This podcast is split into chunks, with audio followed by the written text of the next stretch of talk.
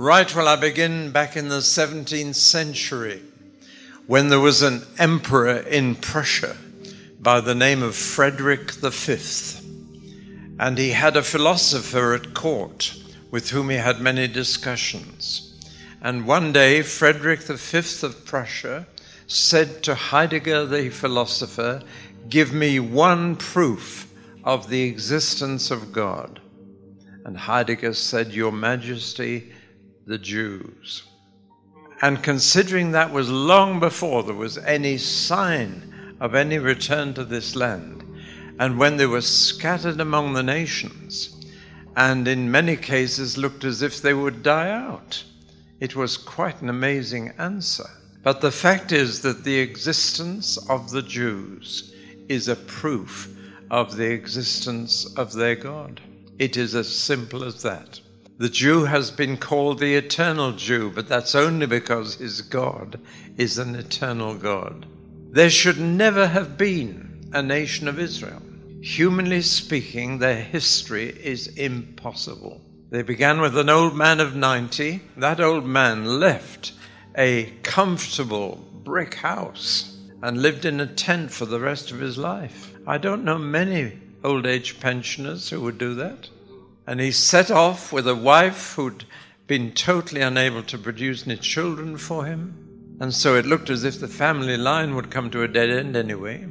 And they set off for this land, which in those days was not a very fertile land.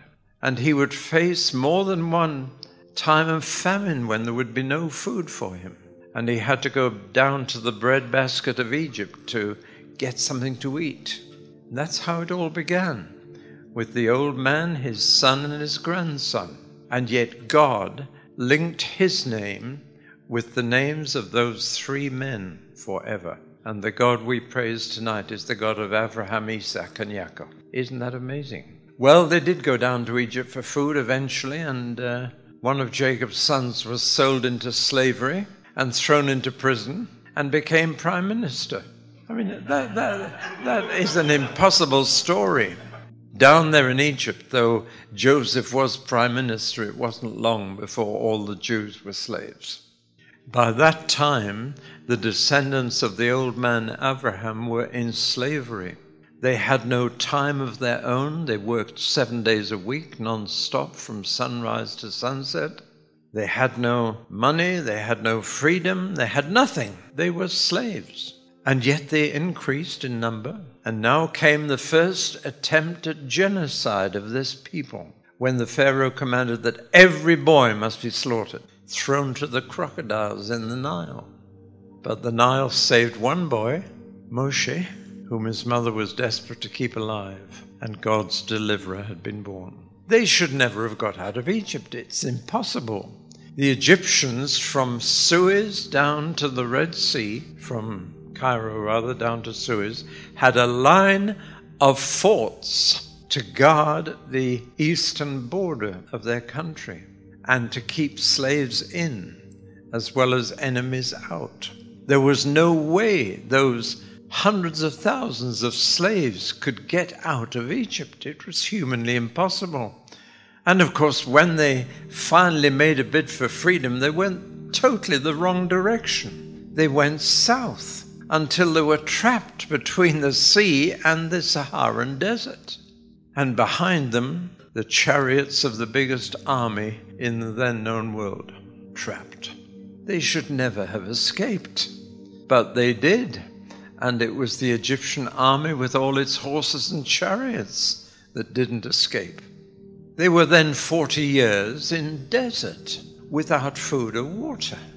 And in 1973, the Egyptian army, within three days, was dying in the Sinai Peninsula, and Israel took pity and released them. In a place where the Egyptian army of today could not survive three days, they survived 40 years. They should never have got into this land. They sent spies ahead to try and suss out the situation. The spies came back, a dozen of them, but ten of them said, We'll never get in there. We've seen their cities, and their city walls reach the sky, and inside are people who are far bigger than we are. They're a taller race, they're giants. We'll never get in.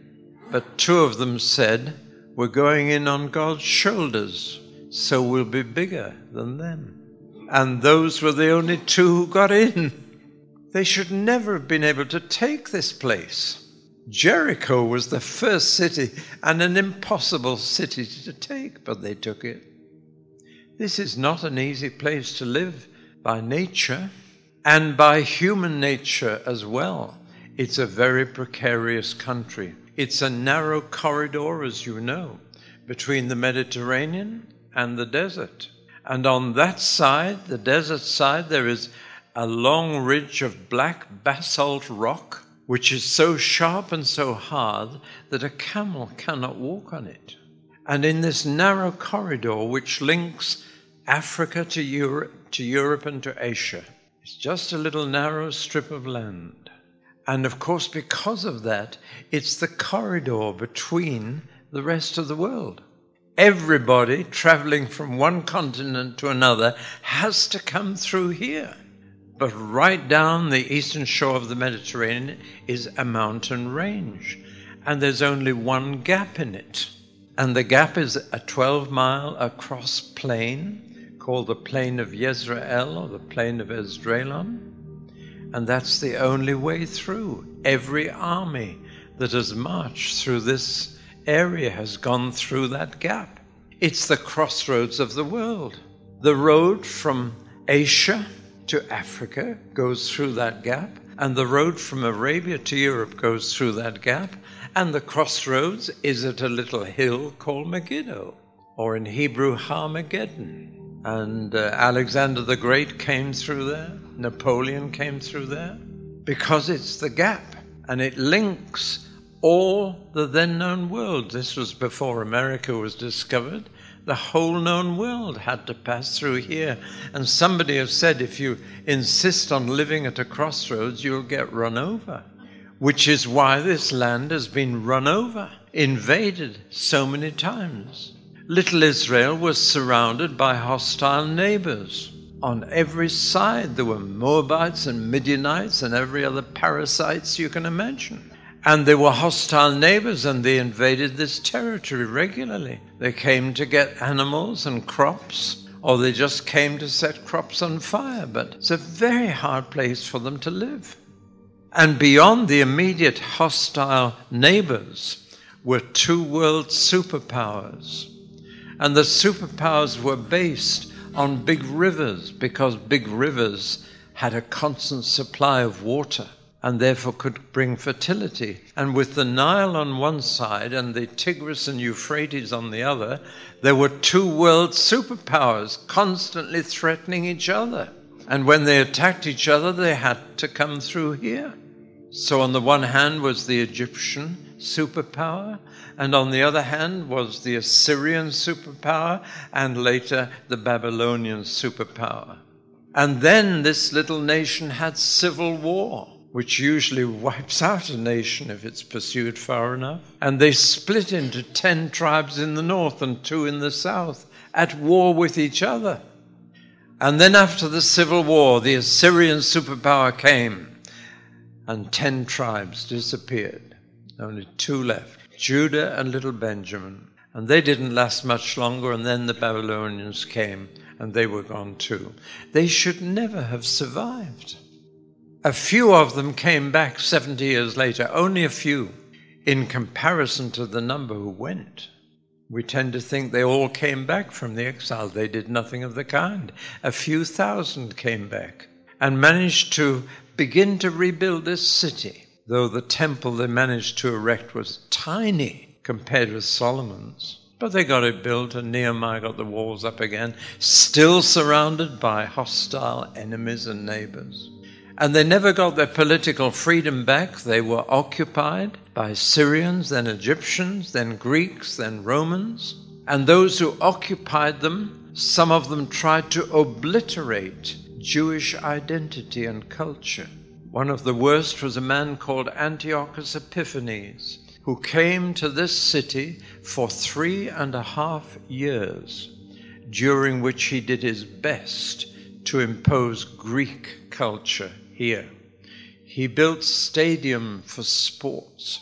And of course, Greek sport was always in the nude, as I'm sure you know from old Greek pictures. And that was an affront to the Jewish decency. And he sacrificed pigs on the altar of the temple and filled the vestries of the temple with prostitutes. He did his best. He was the worst. And he didn't try and kill the Jews, he tried to kill Jewish culture and identity. And he is a foretaste of the Antichrist, who will do the same thing in three and a half years, right here.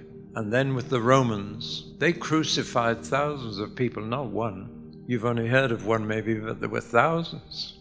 And it was so painful an occupation that they finally decided to revolt and try and throw the Romans off. Jesus foresaw that happening. And he said, as he made his way to the cross, he said, Don't weep for me, weep for yourselves. What's coming on you? And he said a thing that I've never heard any preacher quote. As he carried the cross, he said, If they do these things when the wood is green, what will they do when it's dry?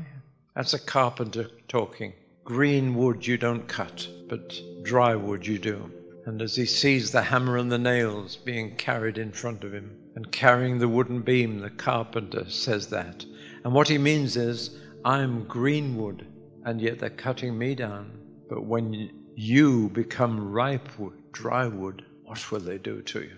And they did. And in AD 70, this city was destroyed, the temple pulled down stone by stone, and you can go and see the stones that were thrown down. Now, at the southeast corner of the Temple Mount, you see the huge blocks on the very street on which Jesus walked, and the blocks thrown down have cracked the street.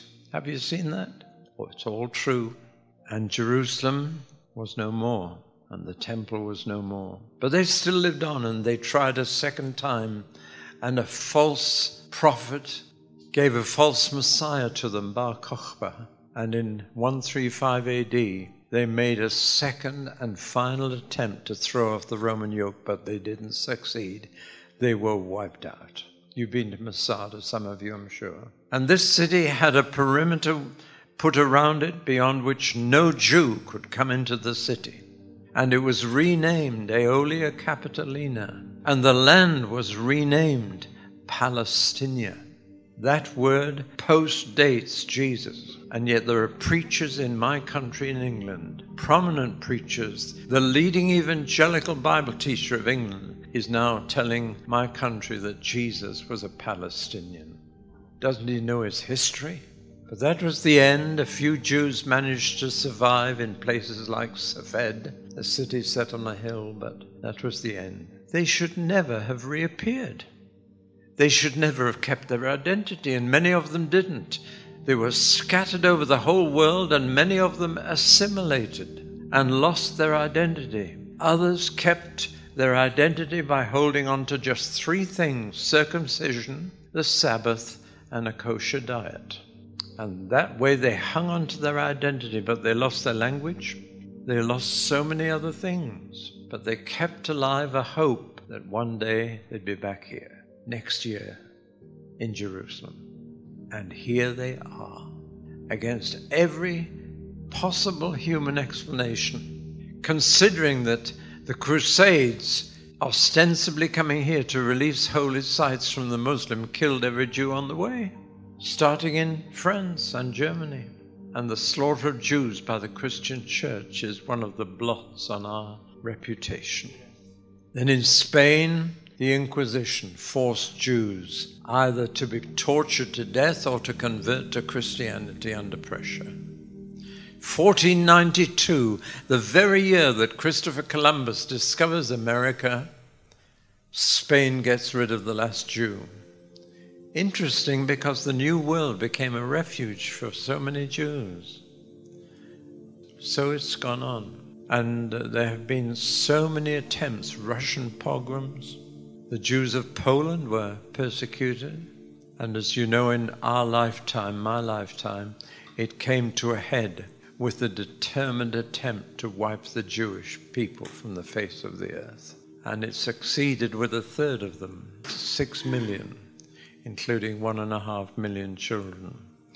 Well, you are probably familiar with all of this. I just want to underline there is no possible human explanation for the fact that Israel is back on the map and back in their land after all that. That there is still an Israel is quite incredible. And you cannot find a natural explanation for it. They can't find a natural explanation for it themselves because once a year they celebrate Passover, that their origin as a nation began with a miracle. It's not just a miracle that they've survived, it is a series of miracles all the way through. In other words, there is only a supernatural explanation for the survival of the Jewish people. And I remember in 1967, the Six Day War, I was riding in a Jeep with uh, an Israeli major in the army on the Golan Heights. We had to watch where we walked. There was live ammunition everywhere on the ground. There were huge Russian gun emplacements with the guns pointing down from the top of the Golan Heights to the kibbutzim below. And yet, when I asked the major, How did you get up here? he didn't say a word, he just pointed to the sky. He knew his history.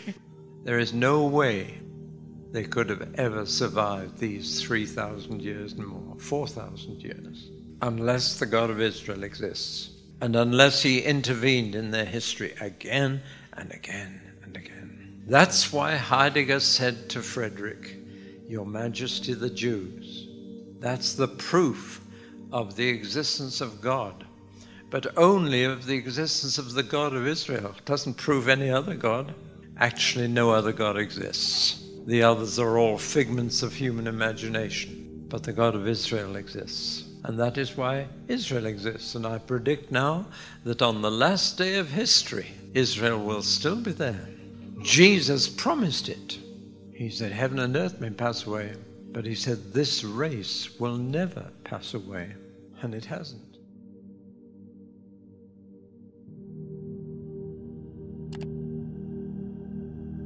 I am Alpha and Omega, the beginning and the end, saith the Lord, which is, and which was, and which is to come, the Almighty.